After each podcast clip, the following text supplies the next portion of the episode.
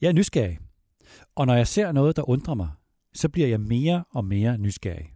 Jeg har i lang tid undret mig, når jeg ser unge mennesker bruge timer på at kigge ned i deres telefon for at se på TikTok-videoer.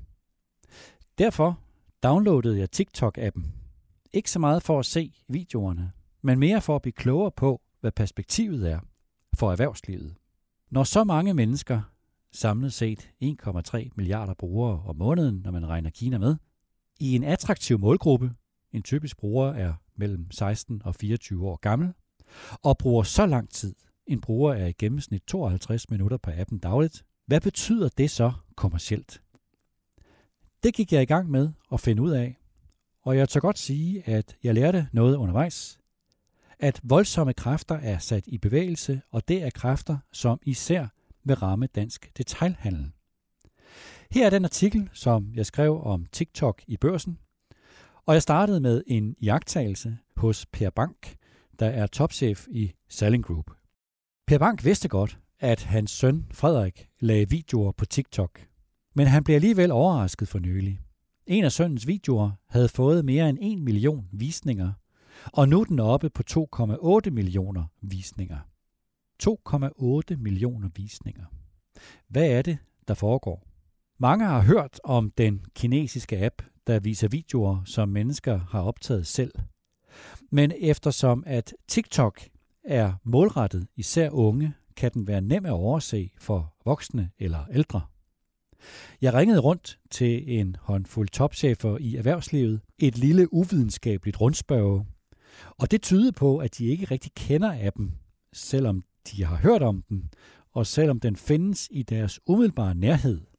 Inde i børneværelset, for eksempel, hvor deres børn sidder med hovedet nede i deres telefon og ser på TikTok-videoer. Men måske vil det være en god idé at give appen mere opmærksomhed for danske erhvervsledere. TikTok kom for et par uger siden med en nyhed, som vil få store konsekvenser også for danske virksomheder. Den nyhed og Per Banks refleksion over, at hans søn har fået 2,8 millioner visninger, vender vi tilbage til om lidt. Først forhistorien bare kort. Iværksætteren Sang Yimin skabte en app tilbage i 2010, som var baseret på en særlig kunstig intelligens. Den prioriterede sit indhold ud fra, hvad brugerne kunne lide at se, altså hvad de rent faktisk kiggede på. Det er anderledes end de fleste andre sociale medier, hvor indholdet mere afhænger af, hvem brugerne vælger at følge. Det har vist sig at være en forbløffende stærk konkurrencefordel. Wall Street Journal lavede en stor test af TikToks algoritme, og i en opfølgende podcast fortalte en af avisens journalister, Joanna Stern, om resultatet. We concluded a couple of things in the investigation. The first one, and was really surprising to us, is just how powerful a signal watch time is. TikTok says that shares, likes, follows, searches, and what you watch all play a role in what the app shows you. But we found that TikTok really just needs one of those, which is how long you watch a piece of content to figure you out. And I think that is surprising to many people. They're used to an app like Instagram or Facebook learning more about them based on what they've searched for, who they follow, what apps they have on their phone. There's sort of this big tracking ecosystem. But TikTok doesn't seem to need any of that. It just needs what you watch. TikTok er altså specielt på den måde, at den ikke behøver at kende brugernes delinger, eller likes, eller følgere, eller søgninger. Den har kun brug for én oplysning, og det er, hvilket indhold brugerne kigger på. Og det er stadig dens vigtigste konkurrencefordel. Sang Yemin lancerede appen Douyin i Kina i 2016, og en tilsvarende app med det mere vestligt klingende navn TikTok i Vesten i 2017.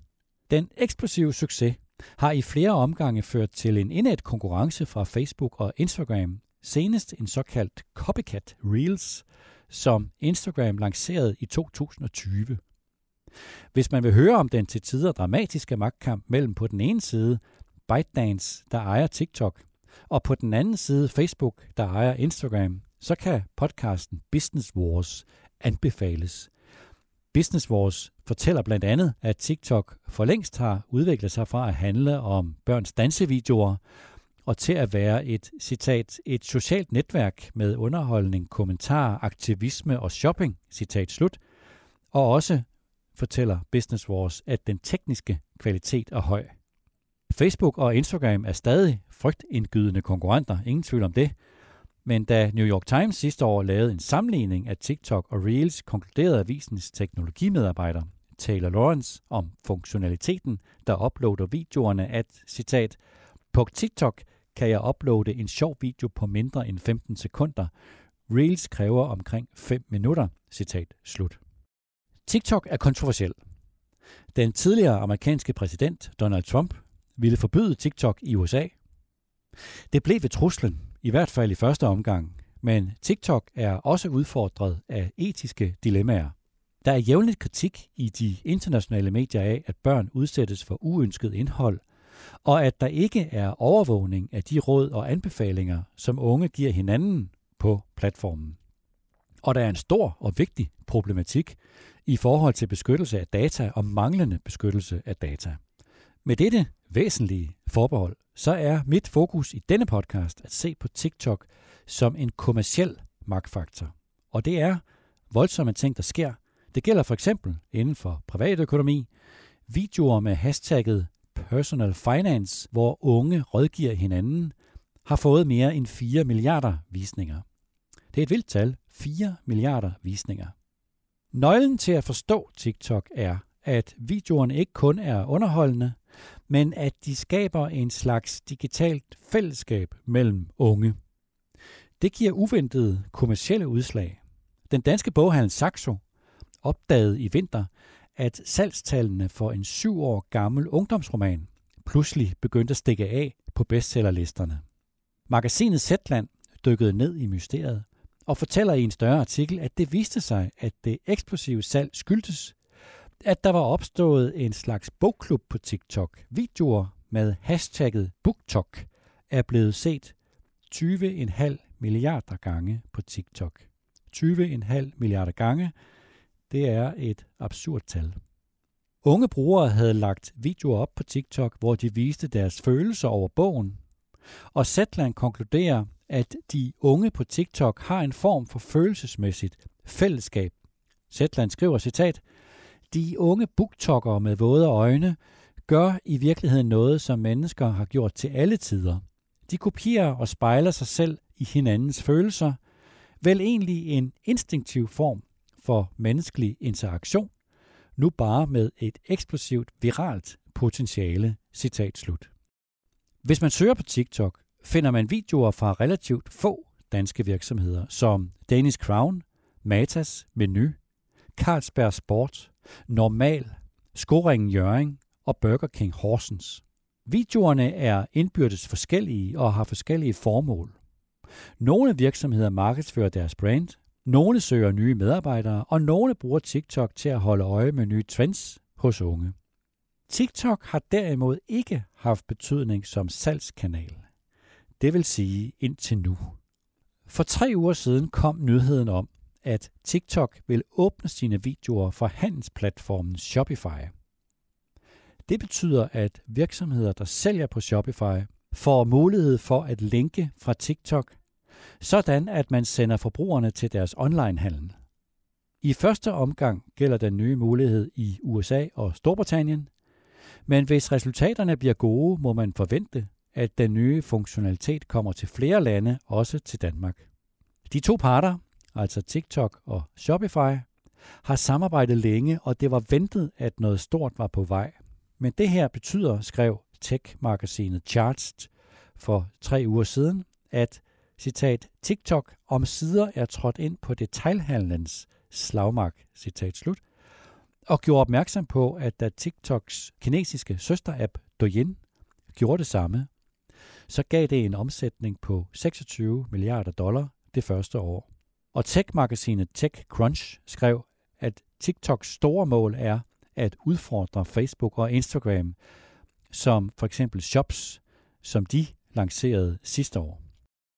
Det nye samarbejde mellem TikTok og Shopify er et udtryk for den udvikling, som især har været synlig i Kina. Jeg talte i sidste uges udgave af denne podcast med Lars Feste, der er dansk leder af Boston Consulting Group i Kina. Emnet for den podcast var, at de i Kina er længere fremme, end vi er i Vesten inden for to kommersielle discipliner. For det første udnyttelse af data til at få en stadig dybere forståelse af kunden, og for det andet udvikling af et økosystem, hvor man skaber et fællesskab rundt om kunden og tilbyder mere end blot salg af et produkt. Begge dele jo i virkeligheden lidt det, som TikTok nu udnytter. Undervejs i samtalen talte jeg med Lars Feste om perspektivet for TikTok. Og jeg spurgte ham, om TikTok er på vej fra kun at være underholdning til at være en handelsplatform. Og Lars Veste svarede, Det er det ved at blive, og øh, det er stadigvæk ikke en kæmpe handelsvolumen, øh, men det er på vej ind i det, og øh, det, men, det, men det er lavt fortsat i forhold til JD eller Taobao, men det vokser hurtigt, og det er en vigtig kanal for, for mærkevareselskaber, øh, fordi mange af deres normale platforme øh, har set store trafiknedgange og også er blevet ret dyre at bruge. Udbredelsen har jo været helt ufattelig hurtig. Først og fremmest i Kina, men efterhånden også i USA, har man de seneste år set en tendens til live shopping, hvor fysiske butikker ændrer karakter til en slags tv-studier, hvor ekspedienter viser varer frem for kunder, der følger med online. Coronakrisen har forstærket tendensen yderligere og også skabt et boom i brugen af influencer. Flere danske ledere fortæller mig, at når de er til store begivenheder i Kina, så lægger de mærke til, at de bedste pladser oppe foran nu tilbydes til influencer, mens de tidligere blev tilbudt repræsentanter fra store brands. Jeg lavede tidligere i år en podcast specielt om dette, altså om live shopping og influencer, og du kan finde den, hvis du søger i din podcast-app på Topchefernes Strategi og på datoen 24. februar 2021, altså 24. februar 2021. Hvad betyder alt det her? Ja, Connie Chan fra den amerikanske venturefond Andresen og Horowitz, som i startup-kredse er en af de største investorer i ny teknologi, skrev i sin blog i december 2020 om dette fænomen baseret på de kinesiske erfaringer, citat, Dette er ikke en trend. Dette er en grundlæggende ændring af vilkårene, skrev hun. Og hun skrev også, citat, at sælgere bruger video frem for billeder til at sælge produkter, og købere scroller forbi videoer, ligesom de scroller forbi tv-kanaler som underholdning. Citat slut. Det er svært at sige, hvordan dette udvikler sig. Og det er en alvorlig udfordring, at man kommunikerer med sine kunder igennem en algoritme, som man ikke har indflydelse på. Det er TikTok og ikke brugerne, der bestemmer, hvem og hvor mange, der ser de enkelte videoer. Med det forbehold, så har forbrugerne vist sig at værdsætte en særlig kombination af indhold, fællesskab, underholdning og salg. Hvis man kun forsøger at sælge sit produkt, så vil man hurtigt tabe troværdighed. Det gælder snarere om at udtrykke et brand, og om at gøre det på en personlig og autentisk måde. Den slags er nemmere sagt end gjort, og det kræver, at man giver noget af sig selv. Hvis man vil se et lokalt dansk eksempel, så er der et sjovt eksempel i slikbutikken Slikreven i Bellinge ved Odense.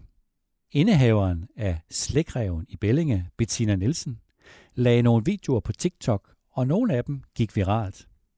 En af dem er blevet vist 141.000 gange på TikTok, og da Fyns Stiftstidende besøgte butikken i vinter, stod der 68 mennesker i kø udenfor en fredag eftermiddag. Ganske vist i en tid med coronarestriktioner, hvor der ikke var plads til så mange i butikkerne, men alligevel 68 mennesker i kø til en slikbutik. Bettina Nielsen fra Slikreven, indehaveren, sagde til Fyns Stifttidene, citat, Det kan godt være, at mine videoer er amatøragtige, og jeg sidder med pjusket hår, dukkede briller og kommer til at grine.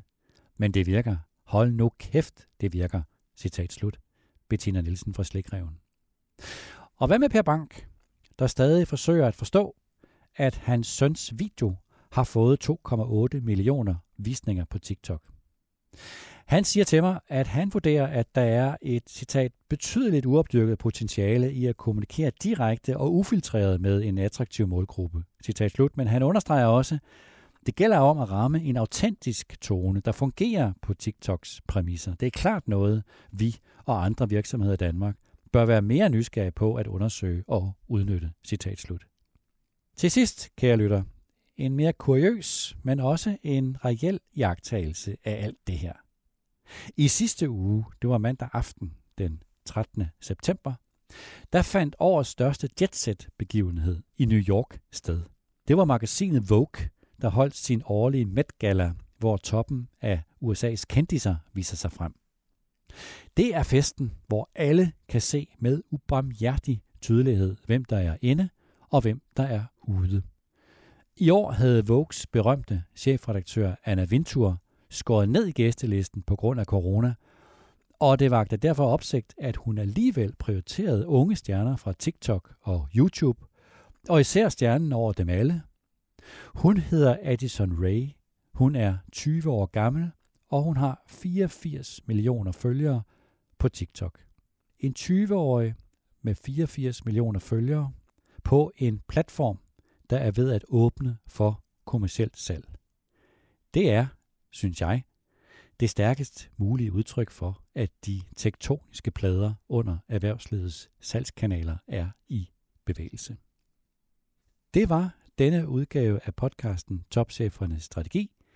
Mit navn er Nils Lunde. Tak til videojournalist Peter Emil Witt, der har redigeret podcasten. Tak til dig, der lyttede med.